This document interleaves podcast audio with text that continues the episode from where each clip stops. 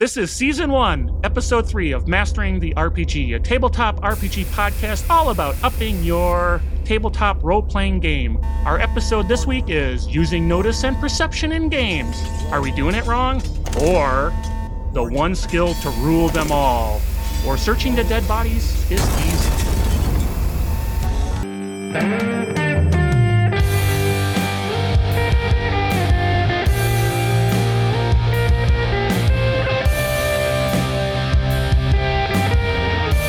Welcome to Mastering the RPG.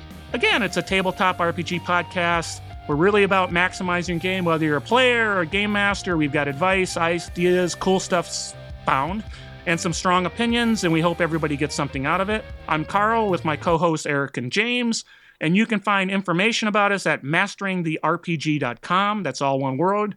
And if you've got questions, comments, you want us to arbitrate arguments with your friends, whatever, you can send a note to Game Master at masteringtherpg.com. Again, both of them are all one word. So, hey, gents, let's get right into it this week. Um, and I think, James, you're going to be uh, leading us off. What kind of things have you been up to?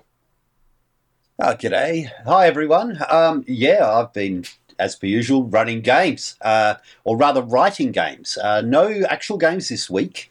Um, it's vacation time here in Australia, so uh, this is one of those great times where you get to sit down and prepare for the next ten weeks of role playing games that I do. So I've I've kind of halfway through my 70 session preparation for the next few months, which is kind of a bit fun. So I am uh, neck deep in writing some 5th edition Dungeons and Dragons scenarios for uh, Feywild games. I'm doing some Storm King's Thunder stuff and uh, and starting a, a, brand new campaign for the very uh, the very iconic Curse of Strahd for the fourth time. So uh, dusting off my terrible Transylvanian accent. So yeah, deep in research, deep in Can fun. we get a sample? no, Yeah. no, you Please? may not. Oh, terrible. Oh, No, no, we did accents last week. We're not doing it again this week. so no, it's one of those great times where you where you don't have games to run, but you get to let the imagination run wild and, and Sweet. do all that great writing stuff. So it's good fun. Yeah. I know Eric's been letting his uh, imagination run run wild. So, uh, what have you a been little, up to? a little too wild, some would say. Uh, yeah, I just did part one of our crossover between RPG at Home and and uh, Tabletop Tango for our one shot Savage Worlds Agents of Woe. Uh, that was fun. That was illuminating. We'll talk about it a lot in the next episode, I think. Um, also, doing a little bit of writing uh, on the side, looking at to do a setting or something. So, just been tink- tinker- tinkering with that right now as far as games go. Cool. Uh, personally, I'm still trying to. Uh, we got a kind of a a big moment in my campaign I'm running that Eric you're in, and that's coming up, and hopefully that'll go Uh-oh. well. And uh, at the time of this recording, I'm still working on my Dragonlance adventure for Gen Con, which uh, did a play test, went Yeah, reasonably that was good. very fun. Yeah, I think Very there's fun. um, and I appreciate all the input, and I think I need some tweaks there. Um, need to throw in a dramatic task, I think, um, to make it that Yeah. much more interesting. So, and this is Savage Worlds. So, yeah, we've all been pretty busy, but you know, I think it's uh, time to look at our regular segment where we look at something super cool, a cool thing found, and I'm going to turn Cool that. stuff. Cool stuff. Cool Yeah. stuff. Cool Right? stuff. We have to do that now. Cool Cool stuff. stuff. okay. Yeah, I'm going to take this one. Uh, my cool stuff this week, uh, and uh, to be fair, it's been a couple of weeks since this little beauty arrived on my uh, doorstep, but I've been desperate to talk to people about it because I think it's it's just amazing. Uh, it's the second edition of a fan, or not second edition, but the second book in a series uh, by a fantastic writer named Keith Ammann. This is a fifth edition Dungeons and Dragons book per se, but I've got to say you could use it for just about any fantasy like role playing game. Keith Ammann writes a series based on his blog called The Monsters Know What They're Doing, and this this edition is called More The Monsters Know What They're Doing. It's the second one in the series. Uh, for those who play 5th edition Dungeons and Dragons, it's dealing with the monsters of Mordenkainen's and Volo's Guide to Monsters. Um, and introduces another 190 monsters for his wonderful series. Now, for those that don't know about uh, the monsters know what they're doing, this is something that I think has been uh, a game changer for how I uh, run games, and and I'm not alone. Uh, I noticed on the blurb of this book, uh, R.A. Salvatore, who wrote uh, the Crystal Shard and Drizzt Do'Urden, and is one of the kind of founding uh, writers of uh, of old school Dungeons and Dragons, says this book almost instantly made me a better dungeon master, and I've got to say I, I wholeheartedly agree. What Keith does in these books is provide tactical information and wonderful uh, kind of breakdown on how to make monsters effective and how to make them useful and how mm. to make sense of what can often be really complicated stat blocks where you're not quite sure how to use a monster or how to use an ability or what ability you should use over another. Or, in particular, if you've got lots of spells, what spell would that monster use in any one time? And these books are amazing. He's done two of them. The first one came out about five years ago. He's just released this latest version. Um, they're about 600 pages each, so they're, they're massive.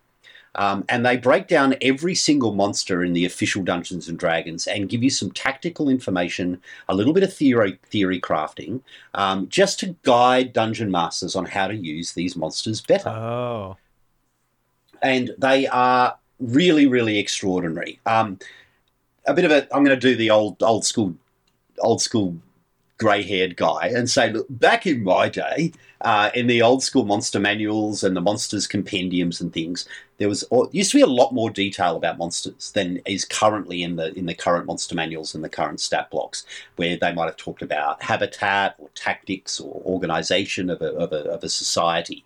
A lot of that's started to come out of, of the official books of, of fifth edition, and I think what Keith does is bring a lot of that stuff back in so that you can use the information a, a lot a lot better. Um, I've got to say, the first time I read the first book, The Monsters Know What They're Doing, uh, I just looked at the goblins and changed entirely the way I used goblins to the point where I TPK'd the next party that came up against goblins because my tactics was way too oh effective in, in, Lost Mines of Phandelver.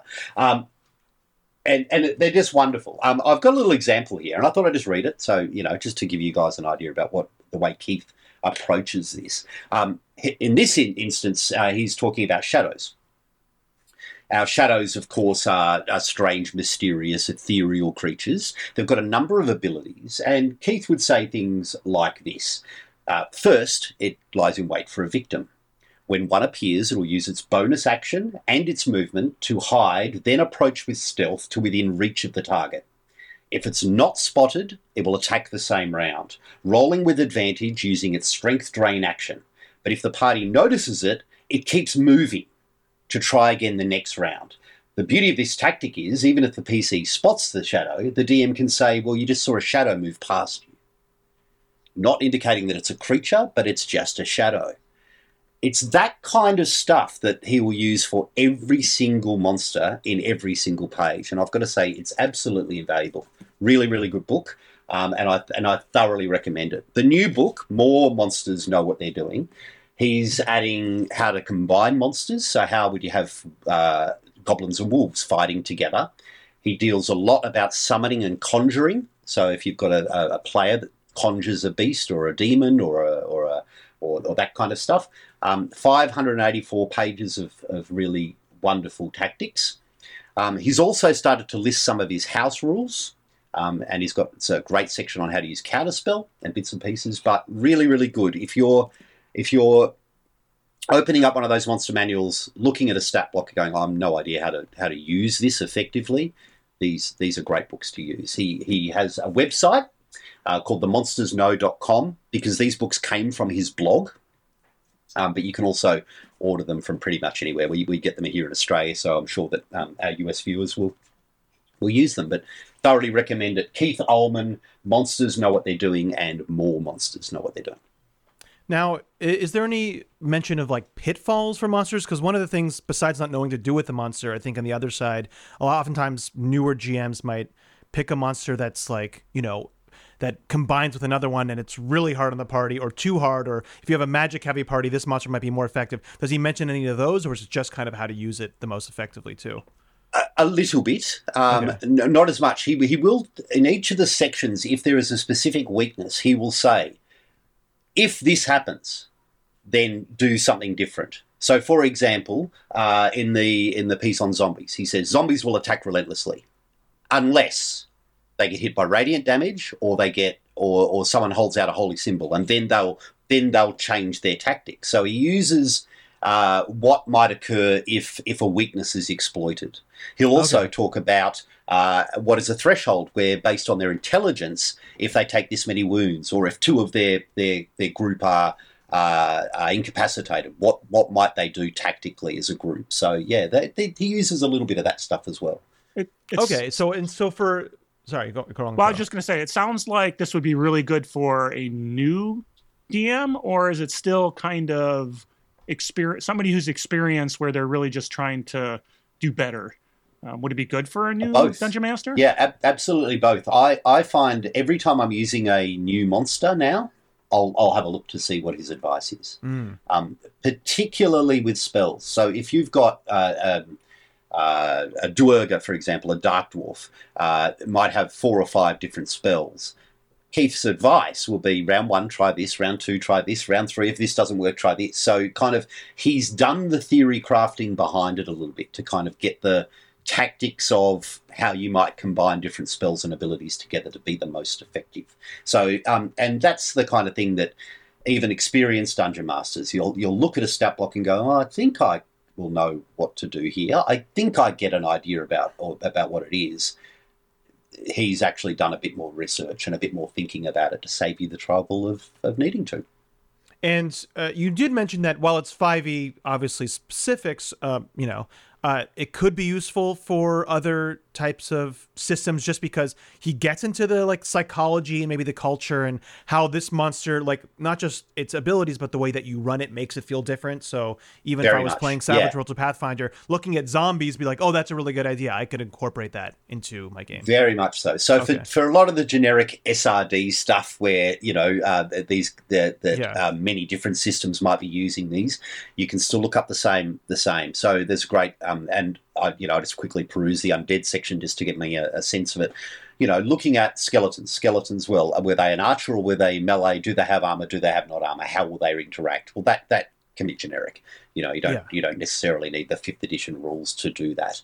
Um, and for a lot of these things where you might have a, a were rat or a werewolf or vampires or any of that stuff, a lot of the tropes are very similar. So um, Yeah. yes, they might not have the exact wording, but the the tactics or who they might approach or or incapacitate first or how they might engage in a fight will be very similar. Very, very similar. So um, I, I would recommend it to everyone. He's also done another book, which I haven't touched on yet, um, which is called Live to Tell the Tale, which is combat tactics for PCs. So it's the player version of this book. Um, what, a couple of my players in my Rime of the Frost Maiden game have bought it and and love it as well. And I've got to say, it, it changes the manner in which they, they fight effectively as a team. So if you've got a more kind of strategic minded group, um, he, he does have a player's guide as well, which um, which certainly ups the strategic element of, of your play style too. It's just amazing. It's almost like academic research. It's like uh, research the topic, and here's a treatise of all the things that they learned. That's pretty cool. I, I, I think you made a good. I, I do think it's unfortunate that all the you know most of the monster manuals from all the different systems that I played or looked at, all the different monster stat blocks, whatever, they do fail to kind of mention. You know, maybe here's like a, a sentence on what's a good way to utilize the this monster, or uh, again, like here's maybe something to look out for if if your party has this. So I think that is something that is kind of missing, and that would be really helpful. I don't know why games haven't kept that up or readopted it because Page it count. seems like something for. Yeah. Yeah, I guess. I, but you know, a Yeah. Sentence. People want like- more monsters, not better fleshed out monsters. more lore i don't know you could you can maybe like shorten the lore a little bit and give us some actual practical advice on running them because i mean for something like pathfinder second edition right those monsters are very complex and I, th- there's a lot of pitfalls going both ways for new gms and even more experienced gms so i think that would have been very useful for them to have something like this or just to do it in the stat block itself so that's really cool I really, yeah, really absolutely. like I mean, it's a thousand bucks worth, uh, like a thousand bucks, a thousand pages of info. like you know, a uh, thousand dollars oh my god, a thousand. No, no, no. Um, and, and a great example is like the Lich, which is kind of an iconic kind of undead spell casting with a, a spell list and ability list as long as your arm. He's done 16 pages on it. Oh my like this is how you play a Lich, you know. And and I used it against my Curse of Strahd game uh, uh, last year, and it was terrifying for the group. So you know, if if you are if you are really wanting to challenge your players, uh, do this. I will say, Eric played in a game with me last year where I ambushed the group with some Yeth hounds, and I I, I used their playbook exactly on that. Killed two Oh, NPCs, knocked another unconscious. It was nasty. So if and, and and I'm not saying be sadistic, but if you want that to was a good absolutely. That was a really good you- fight. That was Yeah, we were we were that was tense. We were we were like super. I think that was probably the most worried we've been in a fight. Um, if if it wasn't for my heroic turret that I later named that became a character because he was so heroic, then I think we would have like we really feared we were going to go down. So that was a good fight. Yeah. Yeah. Yeah. Wow. So challenging players, making them making your monsters do cool stuff. Check out these books, they're really good. Awesome. Yeah, they sound sound fantastic. Um, a lot of pages though, um, but unfortunately, it's more of a reference, and you can, based on the monster you're using, pull out what you need. Um, so hey, is Oh hell yeah! You wouldn't you wouldn't read this cover to cover, but you certainly can. Oh, I'm, I'm using this monster. Let's look up what Keith says. Yeah. It's kind of the way you use them. Yeah. So hey, sounds great. Um, let's get to the main topic. Mastering the RPG with Connor, Eric, and James. Yeah. Okay. Um, hey James, main topic. Uh, we're gonna let you run it this week. Um, take her away. Yeah, uh, we thought we'd have a bit of a chat about the. I mean, let, let's face it, it's the master skill of role playing games. I mean, everyone's got it. Everyone it ends up putting points in it. Most people are proficient in it. This is your perception skill or notice skill if you're using Savage Worlds, or spot hidden skill if you're playing Call of Cthulhu, or investigation skill if you're playing World of Darkness, or you name it, every game's got one which is the I want to notice what's around me. I want to discover the clue. I want to see the guy that's ambushing. I want to spot the secret door. I want to read the invisible writing. I want to see the invisible assailant coming up against me. What do I see? And I guess for perception skills and for role playing games, this is a critical skill Yeah. or a critical element of what we do because let's face it, everything we do as a dungeon master is describing to our players what they experience in the world. And rather than telling them everything, here's all the secrets, there has to be some mechanic where a player, based on their skill or ability, discovers information in the game world. Teases out a clue, teases out a bit of information, sees something that might be amiss, that we can compare different characters, different non-player characters together. So I thought uh, we thought that we would have a bit of a chat about the big one this week, the perception. And uh, I've reached out to a couple of other dungeon masters I play with, and some players that have played in my games, some uh, some DMs that I've played in their games. We had a bit of a chat about, uh, you know, how does perception work a little bit. But I thought, uh, and I thought I'd bring some of their comments and, and questions to the table. But I, I guess for me, I just wanted to open it up to start with. And uh, one thing I've noticed in a lot of my games is almost everyone puts points in it, almost everyone chooses proficiency in it. Why do you guys think the players feel the need that you have to be good at perception? Why why why why do why do you think that players put such high stake onto this skill? I think because it's the most used skill out of combat. I mean, it's it's and it's the one that's reliable. You know, sometimes you might take a skill and not know how much it will come up. Like perception's always going to come up. And it's always going to be often critical to either furthering the narrative as far as, you know, looking for clues or something or, you know, uh, spotting hidden dangers leading up to a combat or in every mode of play, social, uh, combat, you know, uh, exploration, like it's always kind of usually in the center or near center. So it is kind of players feel like if I don't take this, I'm just going to miss out on a lot. Yeah. Um, which I think is often not, you know, I think that's often a mistake to do. I mean, personally, I will take perception often, but sometimes I don't, and it's a really fun thing to do and and to kind of switch it. it it's funny in your game, James. Why why my character's playing a wannabe private investigator? You know, he's amazing at investigation, but I specifically did not take perception because I thought it fit his character and it would be kind of an interesting playstyle because he is kind of that absent-minded, uh, you know, professor uh, isk. So I I think that's something to encourage players to do. But yeah, that's why I think um I'll switch it over to Carl. I think that's. Stu? I think it hits a hits on the head pretty well. One of the things I look at is it it packs a lot of stuff into it. Um, Yeah. You even mentioned that James. You know, finding things, recognizing from a social side. There's a lot of stuff packed in there versus maybe some other skills. Um, you know, in, in the Savage Worlds, you know, there's skills like shooting. It, we wouldn't do a whole episode on shooting necessarily, right? um, because Yeah. there's so much packed into notice, perception, all those other skills.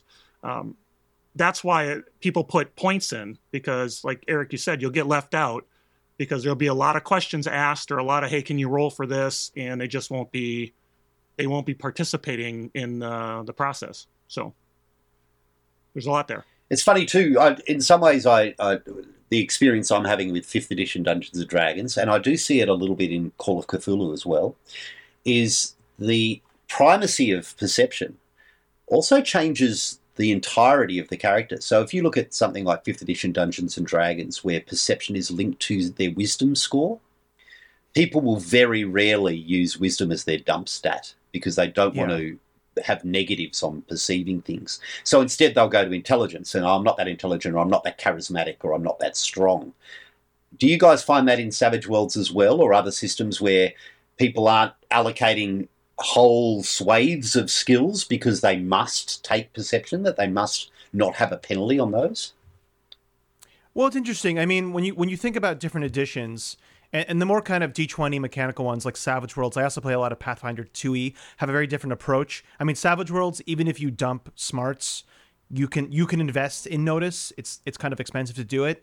Pathfinder 2e went the way of uh, it's really interesting that perception is completely hard locked to classes while you can put points into wisdom actually increasing perception you can't do it it's if a class certain classes get better perception um but I mean, yeah, certainly. I mean, I think with 5e, I think also the problem with wisdom, just put it, is because of wisdom saving throws, right? Too like those are Yeah. brutal, more brutal than than say charisma or intelligence. Um, but yeah, they it does it definitely does define. I mean, in Savage Worlds, we have smarts kind of being linked to like you know arcane backgrounds, even if you're a spirit based one, like you you were experiencing, right? So mm. I think that do, that is an issue for sure. I think that definitely is an issue where people are less likely to dump something just because of perception, and when in a game where perception might be the only skill, you know, versus you know 5e which has perception and insight uh, wisdom that has investigation with intelligence it's even worse you know to happen so savage worlds i, I rarely see people you know people usually have at least a d6 and notice carl i don't know if you think the same but yeah I, well, especially now that it's one of the cores, uh, you're always going to have yeah some notice. But I think Yeah. the the thing about Savage Worlds, again, that's the game I play most, is there's really not a lot of dump stats because generally they're all used for something. Um, but people will Yeah. invest minimally to have some notice because even in Savage Worlds, there's the notice, and I, I think we'll talk a little bit about where notice might be misused or perception misused. There's still a lot of questions on calling for notice rolls, maybe when they're not necessary or whatever. So people feel again they need to be there if they can, otherwise they can't roll at the time or be part of the conversation um, about what's found or what people are looking for, that sort of thing. And of course, we're talking about perception or notice in, in Savage Worlds, but a lot of these systems have a lot of different but same kind of uh, mechanics around a lot of these skills. So uh, Dungeons and Dragons have has perception plus investigation. Call of Cthulhu has uh, spot hidden, but also listen, which is a different a different kind of perception. Uh, there's uh, there's insight as well if you want to notice things within a social context.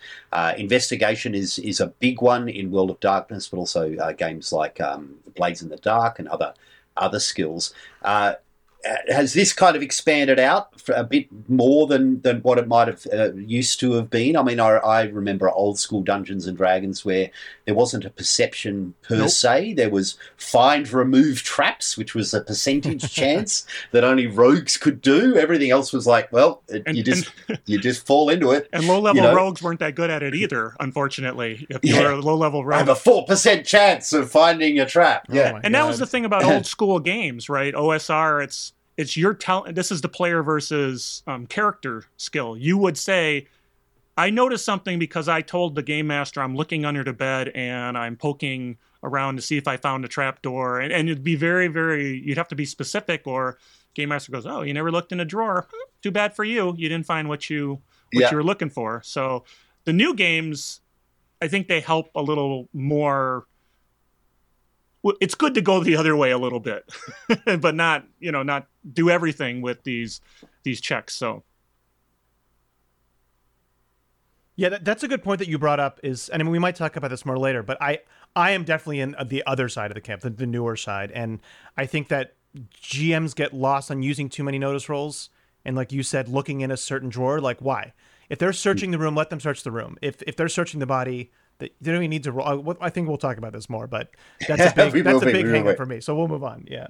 and we'll get to that. Uh, yes, the the uh, hiding things behind dice rolls. So uh, one way I thought we might look at this discussion is let's have a look at the two big ways that people uh, really use these roles in a game.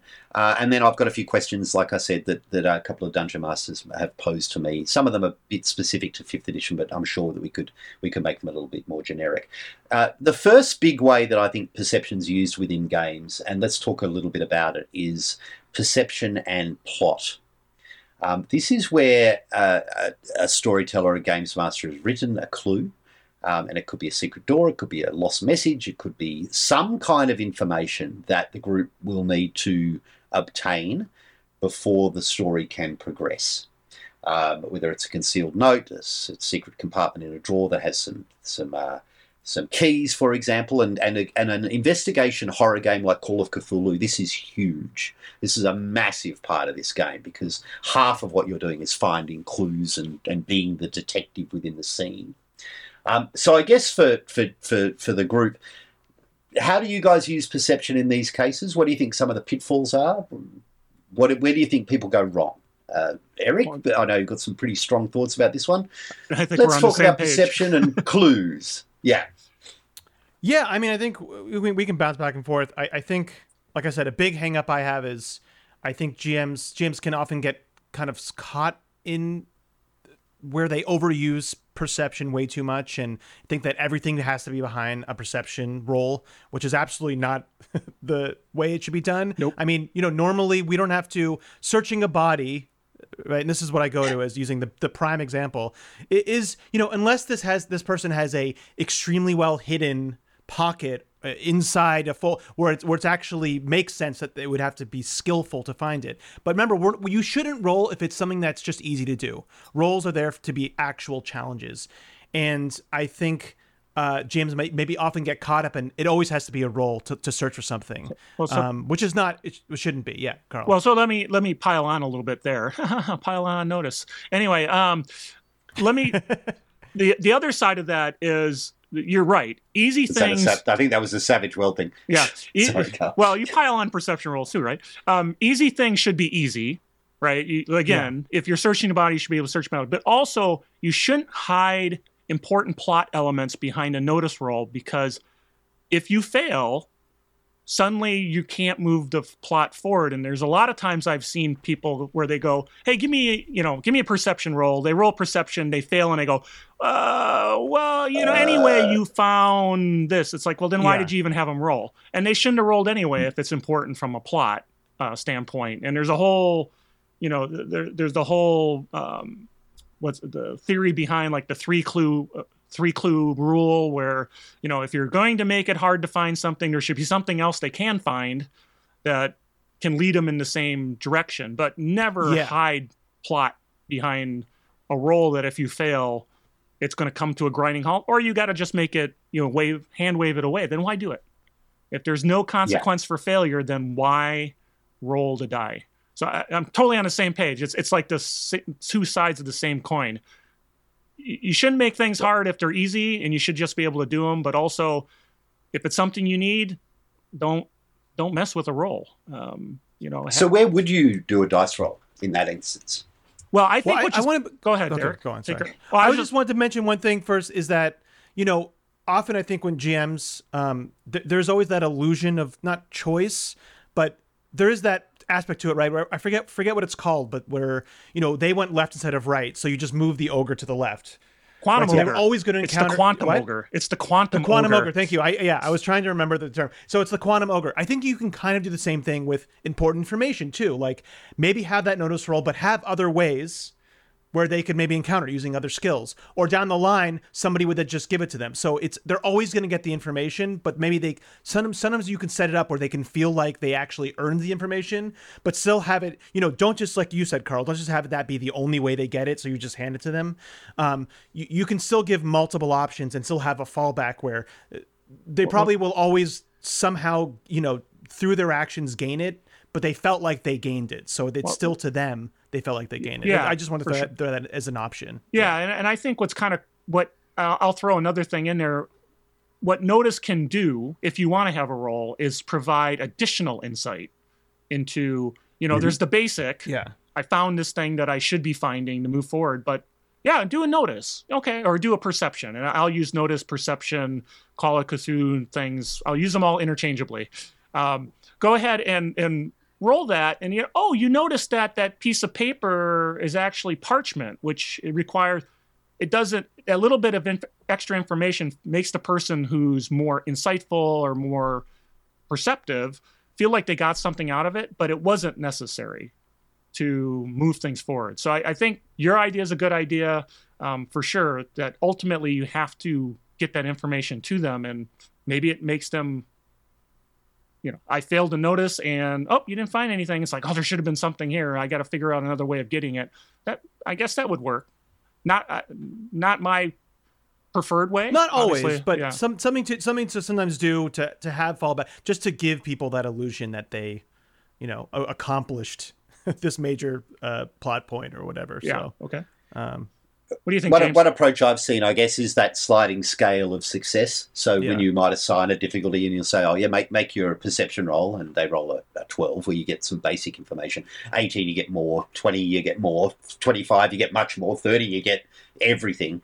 But the other one I've seen is uh, is when a fail occurs and you don't you don't fail to give the information, but instead there's a complication based on oh, yeah. on what it might, else might have happened. Yeah. So it could take a lot longer, or you could be clumsy in your in your approach, so that you.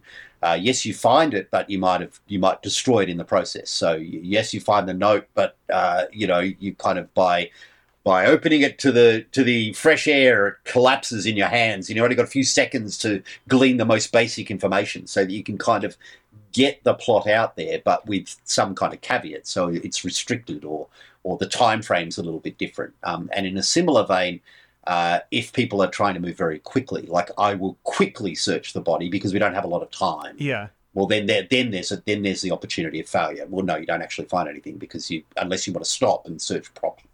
And I guess that, that might be another another element I, as well. I think that's pretty And I cool. I, think what- I like that idea of of failing your notice means you failed to notice something that drives a complication. That's cool. I like that. I like that for sure. And, and on, on piling on that, which is a really cool feature, and I've, I've done something like, like that in Pathfinder, where you can also, if they fail it, you know, you tell them the information, but to get, give them something false that will actually hurt them in the upcoming battle or whatever. So like they they notice something wrong, and that's actually going to be like an actual complication in the battle, you know, and that could apply to other skills too. But that is a fun, really mechanic to do. That was the good, good, good on you. Just be bring that careful of the red herrings because players just go off the rail whenever Yeah, you get a red don't. herring. don't don't. I've, I've I've lost six sessions of a Call of Cthulhu game on Oh a red my herring once. It's like, oh no, we don't go here. Let's go to Scandinavia. Like, oh shit. like, whoops. Um, uh, let's talk about piling on for a while here because this is a bit of a problem for me, and I, I I struggle with this in a lot of ways. In fact, I've had to make a bit of a house rule around it. And that is one player will go, I will try and search for secret doors. Okay, make a perception check. Oh, no, you failed. No, you don't find any secret doors. The next player goes, Well, I'll try and find secret Yeah. doors. And there's there's a group of five people, and you just sit there and you go through the five dice rolls until one of them invariably succeeds. Of course, when the first one succeeds, then no one has to bother again. Or ultimately, if someone rolls very, very high and you hear, uh, no, no, you don't find anything, then that's it. Everyone just accepts the fact that, that, that it's all been found. How do you guys deal with piling on and that, that inevitable metagaming that occurs around around perception? I think I have a similar house rule to you. I often when I do run games, I often limit skills to like two people actively making a skill, and then other people can support if it's Savage Worlds or whatever, or aid in, in 5e. I think another good thing to do if somebody says, I want to check for notice, or I want to check perception on if there's a secret door, you would ask then, before they even roll, does anybody else want to? Like one other person Right. can. So before, you know, in your in your example of somebody rolled high so the other person doesn't bother, you you upfront say who wants to roll, then you guys roll. Like make sure the whole, you know, who on the party wants to do this, the other party can do something else, you know, at the same time too. So I think house ruling it to limit that, say that I don't usually allow more than this set amount of people and kind of being upfront for who wants to roll is, is the way first, I usually run well, it. first off, I don't think it's I would call it necessarily a house rule because you can, as a game master, and you'll see me, Eric, do this in games too. It's like, Yeah. okay, who's who's on the roof of the truck? Well, only you two have a chance of noticing this thing going on, or you know, the, the people who have said, "Hey, I want to look around," they're the only ones who have a chance to noticing. And of course, Savage Worlds, like you mentioned, has this concept of support. So if somebody really wants to hmm. help out, they can, but there's still only going to be the one roll to figure it out. So you really you can pile on, but I don't think that's a I don't want to call that a house rule. You're just you're just limiting who actually has the opportunity, and that's perfectly fine. I mean, you limit who can attack something based on where they're located, so you should be able to limit based on who said they're actually going to do something ahead of time. I normally apply uh, one of two kind of limitations. Uh, normally, it'll be a rule of two, so two people can attempt something Yeah. in one given moment. But the other one I, I'll often use, and particularly I, I do this with kids too, so that they get a sense of what different characters' strengths are. Is I'll limit it to people who are proficient in things. So, Mm. who's proficient in perception? Well, you're you've you're good at seeing these things, so I'll get you to roll, um, and only those proficient will be allowed. And that that allows some kids to then you know, kind of uh, flex their muscles, and it calls in on, on kids that might be a bit quieter than normal, and then uh, it kind of allows them to play a bit more. But that, that limitation, I think, I think can be very important. Uh, how do you go with metagaming, guys? How do you how, how do we deal with that? Because that's a huge this perception is the metagaming Yeah, skill, isn't it? yeah. It's it's understanding things that your character might not ever understand, or as a player you might not know, or as a player you now know based on a dice roll whether things have been found or not. How do you deal with it? I, I don't. I'm not that. I, I I'm not that worried about metagaming because it's a game, and if you really want to Yeah. limit your enjoyment by trying to use this is not like I read the module beforehand and I know what's happening. It's more if you if it, if it's important. Okay, that's fine. You know, that's we let people like make 12 paragraphs worth of conversations in combat, even though they should only be able to say one word all the time. We do that, so I, I, I don't get too bent out of shape Let it go. as long as we get rid of the as long as it's not the piling on that's the only metagaming kind of thing that i'm i'm concerned about i don't know eric what do you think I mean, it, it's an interesting question. I honestly, different systems approach it differently. Savage Worlds has no systems at all for that. I mean, it's just not there. Uh, 5e, you know, I think James, it has passive perception, passive insight, which are optional, but that's what they're there for. They're there to be kind of the the non metagaming thing. Uh, Pathfinder 2e just has straight secret rolls for all that stuff. Yep. I mean, the GM rolls behind the screen and that uses your modifier, so there is no chance of that. I, I metagaming is one of those things, and we could have a probably we're gonna have a whole episode about it because it, it is a very interesting subject. I mean, there's a lot there because even the best people, you, you just sometimes can't help but meta. Like even if you're the you know like I personally I feel about myself as a player that I don't metagame. I try not to metagame, but there's just with perception especially like it's hard not to i mean you you know if somebody rolled high on perception and they and the gm said oh you know they're they're not or you know you can see this or if it's insight right uh they're not lying then then you'll because you saw that high die you'll you'll think oh that's definitely true What it might not be or Yeah. your character might not act that way right so i think I think if we're not if, if we're taking Carl's approach and we're not just doing it, you should definitely incentivize people for playing their characters. If their character would normally, you know, not believe that person or do something different based on a flaw where Savage Worlds has, I think this this is maybe where Savage Worlds deals with this, like playing a hindrance when the person obviously got a good notice roll. um, we give that we reward them for that. So I think you can apply that to other systems too, is to incentivize people for maybe not always just going along with the the knowledge they get from a high. yeah interesting um don't meta game and then you'll get meta currency right so in savage worlds it's a penny Yeah. there can be there can what in d&d you've got um inspiration. inspiration and some it's like don't An meta game yeah. and i'll give you a meta game tool i like that that's I I mean, you know, there, there there's people will and it's not because people are trying to metagame. No, no, And no. it's not because people are not trying to be their character. I think we often, you know, we play these games for hours on ends. We we play them for weeks and months and years. So we often get, you know, just kind of caught in the rhythm of things, right? No, it's another notice roll. We've done these a million times. So ha- having a way to like kind of forcibly makes you or encourages you greatly to kind of mix it up or not maybe jump off of somebody else's roll is I think it's a good thing. I think we should we should incentivize players for doing that. I mean, we're James, What, humans. what is your main ways that yeah, you do it? I've I've fallen in love with passives. Um, there's no Yeah. question. It, um, uh, in the past, I used to do secret rolls with someone at someone's skill, and you do the maniacal. I'm a dungeon master. Listen to me clack. What? Oh no, what's he rolling now? It's kind of you know freaking people out. Um, which I'll now do as stealth rolls to uh, to compare against someone's passive. Um, in the past, I, I also used to pre-roll perception rolls for, for each character. so I'd have I, I might roll ten times and just have Yeah. them in front of me, and then roll a D D10 just to give myself a, a kind of randomness about it, just to say, oh yeah, and then I'd cross them off so that there's a opportunity for success and failure as you as you go through it. I'm leaning more and more and more into passive into passive rolls now. I'm finding them um, much easier to use, and it's rewarding, and I find it's quicker to quicker quicker in the game. It, it avoids some pitfalls um, that you'll often get, and in fact, this is one of the, the comments that uh, one of the dungeon masters gave to me, which was which was this question. I might ask the question and then answer it. Um, uh, yeah, how do you avoid the I move ten foot down a passageway and go? I check for traps. I check for traps. I check for traps. Or even worse, the one time you don't say I check for traps, and then the DM goes, "Oh, you didn't say Oh, it. God. Now you've fallen in the pit." Oh. And for me, percept, uh, passives is the way you do that. Um, you know, if you've got a, a, a strong passive perceiving character, and for those that don't know, in fifth edition, you take your perception ability, add ten to it, and that's your passive. So anything anything below that, you can kind of see, you can guess automatically. Anything above it, well, you might have to actively be searching for it, which means the dice roll. So a good example is I've got a very perceptive rogue in one of my games has maximized investigation, maximized perception.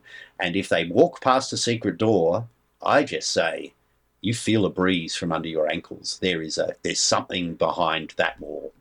You can feel it. You can feel the change in, in air pressure, and um, it, as you gaze, you can actually see the vague outline. I, I'll just say it because it, it saves that issue of having to move Yeah. forward. In a similar vein, if you're for uh, the great example of this is say you get attacked while half the group's asleep, because I, I do this all the time. We sneak up on people and ambush them in the dark. A lot of a lot of games masters will say, "All right, let's roll perception to see if you wake up," um, and often it can be deadly. You know, suddenly three or four people fail that roll, and the one guy that was awake on on guard duty just gets cut down, even though that they're fighting and screaming and yelling. In in this instance, passive perception. The people who with high perception just wake up and get to do stuff. Um, it just kind of allows for speed of game. So that's how I run it. I've fallen in love with the passives, um, and I and I'm now even using it for games that don't have it. I'm kind of running it in Call of Cthulhu now that, that doesn't have rules for it. I'm just saying, like, if you've got a if you've got a spot hidden of over seventy percent, you'll you'll be aware of this, as opposed to having to roll and forcing people to roll stuff that they that they should succeed anyway if they if they've put that many points in that and are that skilled in it.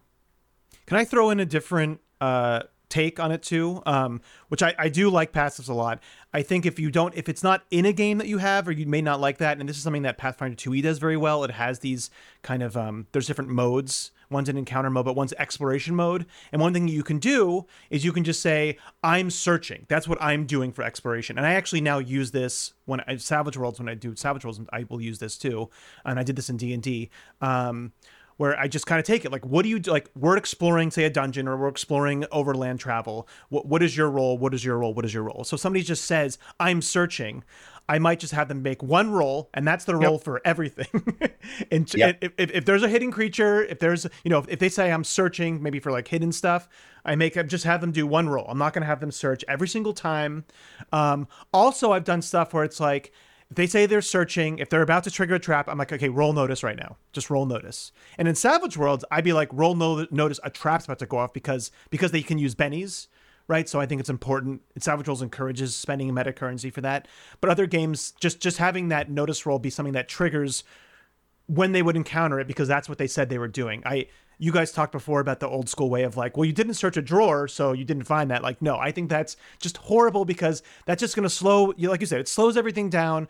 I think it can be expected if we're, if we're you know these people are professional adventurers, right? That's what they Yeah. are. They're professional at what they're doing. Like. If they're saying I'm searching this area, that's what I want to do. They're going to search everywhere. They're going to look, and then so the roll there is the the the fir- the one roll is there to actually determine what how good they do. So uh, instead of So passive, one, you one, could do one of the way. uh, Yeah. one of the, the strange anomalies of old school Dungeons and Dragons used to be okay. So what do you do? Well, I look at the wall and I push, prod, twist, turn, lift, smell. you list Oh every like- little possible yeah. function that you kind of do with every little Oh, object it's just to make horrible, sure you. And if it's you a tomb of horrors, you die anyway. If it's a tomb of horrors, you're going to die Yeah, anyway. right. No matter how much you poke, prod, whatever, you're going to die anyway. So, um, yeah, Eric, I think you got. I believe in the same thing, and, but part of it's dungeon design too, right? I mean, yeah. if if you if there's Yeah. a chance of a trap every five feet, people are going to check every five feet. But if you just kind of bucket it, you're going down the hall, you get to the door, roll, you know, you roll and notice, oh, halfway down, you notice this thing, right? Um, or so I, I think you're spot on, um, and I, I do agree. Pathfinder 2e does does a good job of codifying that and saying here's how things just should be done in exploratory mode, exploration mode, exploratory exploration mode, Both work. whatever. And the other, other Maybe element, I guess, too, is is providing some descriptive information that would allow just players to get a sense of what's going on here, and then allow roll to shortcut the problem in a lot of ways. So Yeah. you see two statues with ruby red eyes on either side of the uh, on either side of the hallway. Uh, you know, uh, a- across the floor you see some ornate glyphs. At the far end of the wall you see an open moored mouth that and, and a faint smell of something that that smells a little bit like ozone. Well, you've given the players a clue to understand there's trap here. And you, there's some things you can interact with. There's some choices you can make, but then making that perception or investigation roll might discount or add a, a bit of clue as to what might be going on here a little bit more than you might you might ordinarily have. I guess that's the other the other way to use traps in some ways. Yep. Um, Moving on to, I guess, the second part, and um, and and we can talk for hours, as it looks like we can. The other part of perception, I guess, is as a foil to stealth or sneaking or hiding. This is the hide and seek element to to uh, to perception rolls within within role playing games.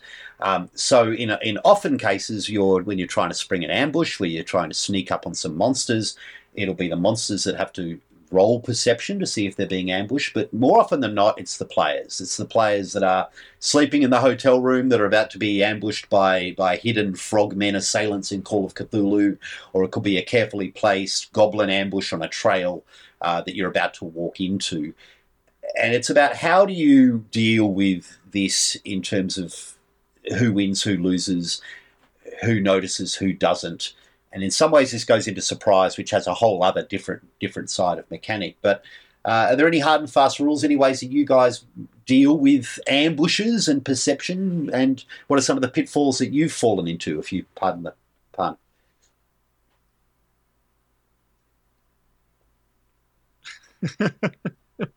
you want me to start? okay. Um, well, I, I think one of the interesting things is the system I love, Savage Worlds, and I play it a lot, helps a little bit with that because you can tell the players that there is a there's a band of goblins behind a tree. Let's see if you notice some, and then you can play your bennies if you want Yeah. to, or you just go ahead and get surprised. You can do that. Um, or if you're not, then and, and Savage Worlds has um, uh, opposed rolls too. So you're really their Mhm. stealth versus your notice. It, it's really codified into the ability to kind of find what's going on um, with respect to somebody sneaking around. I, I'm I'm not sure how modern uh, Dungeons and Dragons does it, versus kind of the again the older school. It'd be much more is the player keeping their eyes out for what's going on, and are they being very careful and looking around? Um, so I don't know, Eric. Do you have a different uh, perception on that? No, I mean, like, you said, I, I think every system has its. I mean, every, every different system has its system in place for that. I, I uh, James, I think you probably have a twist on it for 5e. I mean, 5e, I think, you know, the passive perceptions are really mostly used for monsters as a check. And for 2e, that's exactly what it's used. I mean, every skill has a, a DC version of it, which is 10 plus your skill. So when people are Yep. rolling perception to find a hidden creature, um, you, you can either use the DC of their stealth or they can actively roll stealth too and compare it to the player's DC for their perception. Um, so I often do think it's good where Savage Worlds uses opposed rolls. I think it's quicker to use, you know, where one thing's rolling, one thing's using a DC. Um, I think it's better always if players are rolling. I think it's more fun. Uh, uh, you know, and I think it saves time if the GMs are using their DC anyways. But I think a good rule to fall on is always having players roll, GMs use DC. As far as ambushes, I mean, they all have their own rules. I I think ambushes. I don't know. I don't know. What, what do you? What is your take on ambushes in D and D? Because I think that's the hot topic here, James. Where that's there's a, a lot of controversy over way it's used. Is it too powerful? Because you know, E Yeah. Pathfinder E, they just took that out. There's really nothing. I think the only thing that happens is you can have a negative to your initiative, and that's it. There's no free rounds of combat, nothing like that. Um, Fifth edition is problematic in some ways because the mechanic says use use a passive. Okay, so uh, every monster will have their passive perception score listed, and then the players will roll stealth to see if they if they're able to be uh, unseen and unheard before they they trigger this ambush. So if we're looking at a player led ambush issue, that's a that's a whole other thing. And the reason why it's complicated is because there's a lot of abilities that will give you bonuses on on on being able to be pass stealthy. without trace. Pass Sorry, without trace is the perfect one. That's, that is the Give yeah. plus 10 to your stealth rolls. now, a lot of monsters have a passive perception of below 10. And so there is zero way that these monsters can actually see you or hear you if you're casting Pass Without Trace. And should you even need a dice roll if the DC is less than what you'll automatically get? And so, in a lot of ways, this then becomes you get an absurdity where where players can never be perceived by their enemies and foes and and in, in often ways I, it, it frustrates the hell out of me because you'll end up with a 40 minute discussion between players about how to effectively execute the perfect ambush that of course fails after the very first dice roll Yeah. um, uh, the the other and and of course there's there's other ways of looking at this and and we'll, I think we can talk about this about stealth a little in another episode but the idea being the guy in, in plate mail armor will always make noise and just ruin that that that concept in terms of ambushing players I mean I love an ambush I love a surprise attack I love a, the the invisible creature coming out assassin coming out of nowhere and stabbing people uh, in the middle of the feast and the king is is killed and because it's great plot and it's great drama and it's got good visual. You know, having having a, a surprise foe appear out of nowhere makes for really exciting Yeah. storytelling. My issue is, is if you've got that passive perception of 16, 17, 18, there's no way that they're ever going to get surprised. And so I think it's a little bit fraught. In and I and I and honestly, I don't know the answer apart from the one player that's got high perception So- suddenly knows what they're doing. I think So I what think one thing you can do. Oh, sorry. Okay. I was just going to say, what about uh, subterfuge in the sense of the way these ambushes are put together and and the the perception they see something that's not quite right. Like they they see that there's some bushes or whatever on the trail not in the right spot and then that clues them in. But that but that could be somebody setting that making it obvious. And then i mean do they get passive no matter what even if somebody's smart and they've set That's- it up and said oh this this is the honeypot. you'll fall into this one. And then that lets me take it take you on it, just feels like it doesn't matter right i mean once your attention's on something it should be not on something else but i don't know Eric, That's, I that's cut pretty you much off, exactly so. what I was going to say. No, that's exactly what I was going to say. And then to that point, James, I think this is this comes into uh, what I was going to say. Know your players and play to their strengths and play to their weaknesses. If you know you have a player who has this high perception, uh, this massive passive perception, if we're talking about five E, then when you're setting an ambush, if it's if it's somebody who's ambushing the players, they're normally going to be a smart tactical experience group, right? So they might have known this person is really good. You know, they're they're just really reactive. They're really good at spotting things.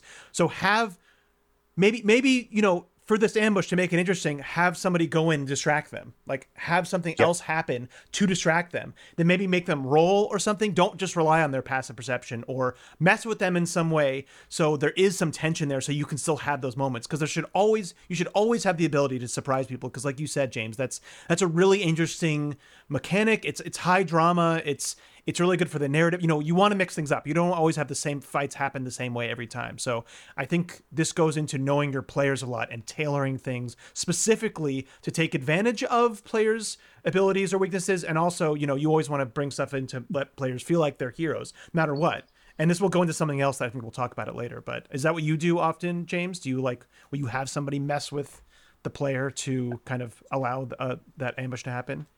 Yeah, what sometimes after the initial start of a fight, I will have other creatures still lying in wait, so that we'll so that you can stagger the ambush in some way, so that we might so that the initial combat has happened, we have hidden assailants waiting as either reinforcement or as a second wave of attack.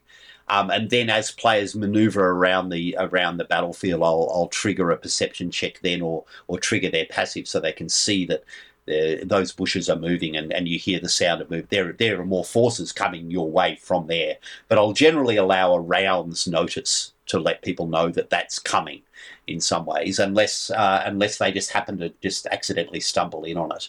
Um, um, and and in some ways, again, it's for dramatic reasons. In a lot of ways, I throw the rule book out the window at that point and just go. You It- it know, feel- it's- it makes for better story. It feels like something you definitely want to talk about, right? Um, like Eric, you said, know your players. Uh, I'm not necessarily saying it's a session zero type thing, but understanding that you know somebody's got a high perception that they understand that they're not always going to magically see everything.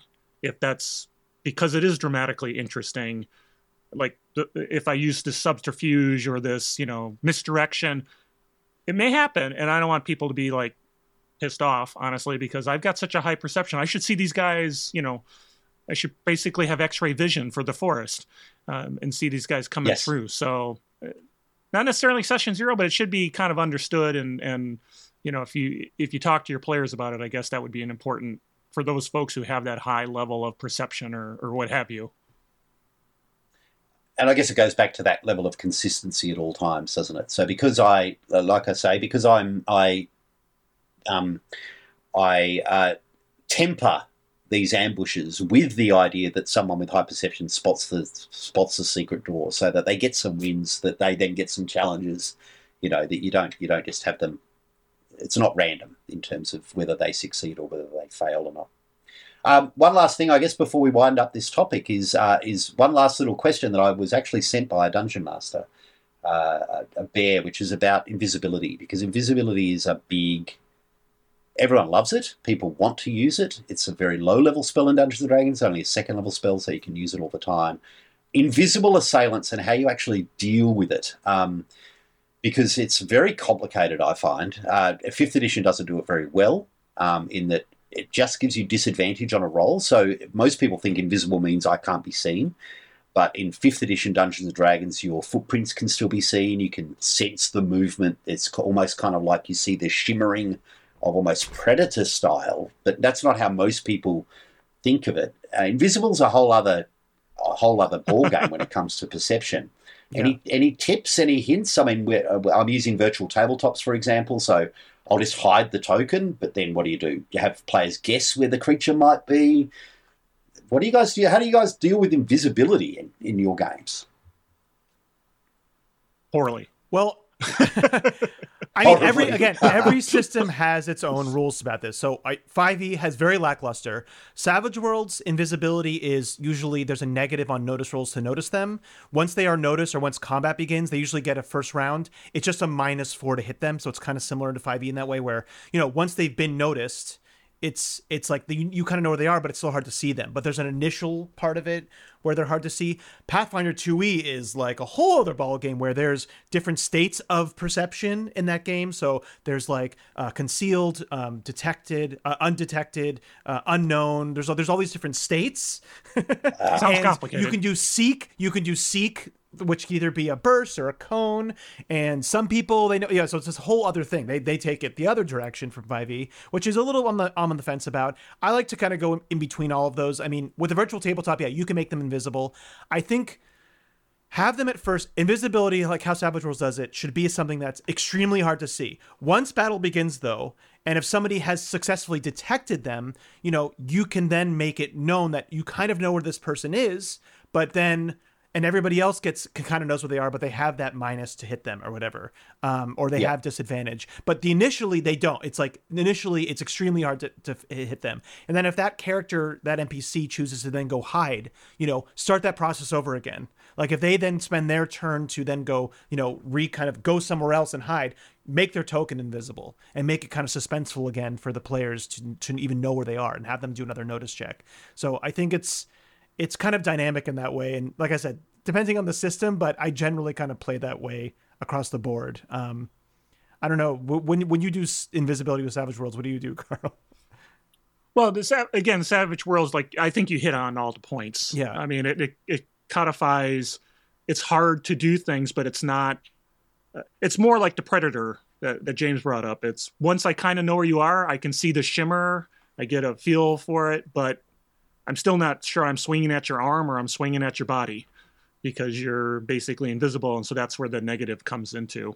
Um, yeah, invisibility's. Uh, I don't think I do very well on it, but you know, honestly, it, it it's. Uh, I feel like it's kind of based on the situation at hand, where you know if they did a really good job with their invisibility and they thought about it, and you know they're hiding their tracks and everything.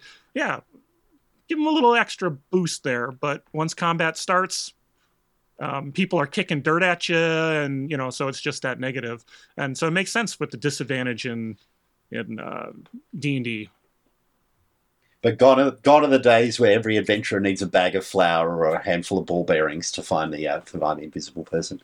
But you should, but you should That's a whole them if nother they do something like that. I mean, OSR. I mean, Savage Worlds has that built in with tests, but I think that's something like if you are being dynamic with it and you have maybe have the even though they're now detected, they they choose to go off and hide again. Like if a player says, "Oh, I spend my action doing this," then make it make it so then that person can't hide anymore, right? I think it's we want to re- reward creative and dynamic play. I don't know. Yes. Do, does that ever happen with you, James, or in your games? Oh yeah, uh, yeah, absolutely. I, you know me, I like invisible guys that just go away and hide under a table and Oh, come back. so ah, I'm back again. You know, it's going to Yeah. be the endless ambush. Uh, I'm, I'm a big sucker for it. Endlessly ambushing players. It's a, it's a great way to spend a, a Sunday afternoon. Um. So Okay. Oh, I, I, I was just, can, can we just touch on a couple more things? I think one thing I wanted to bring up real quick was that um, one of the pitfalls I think is people overuse notice checks for a lot of things.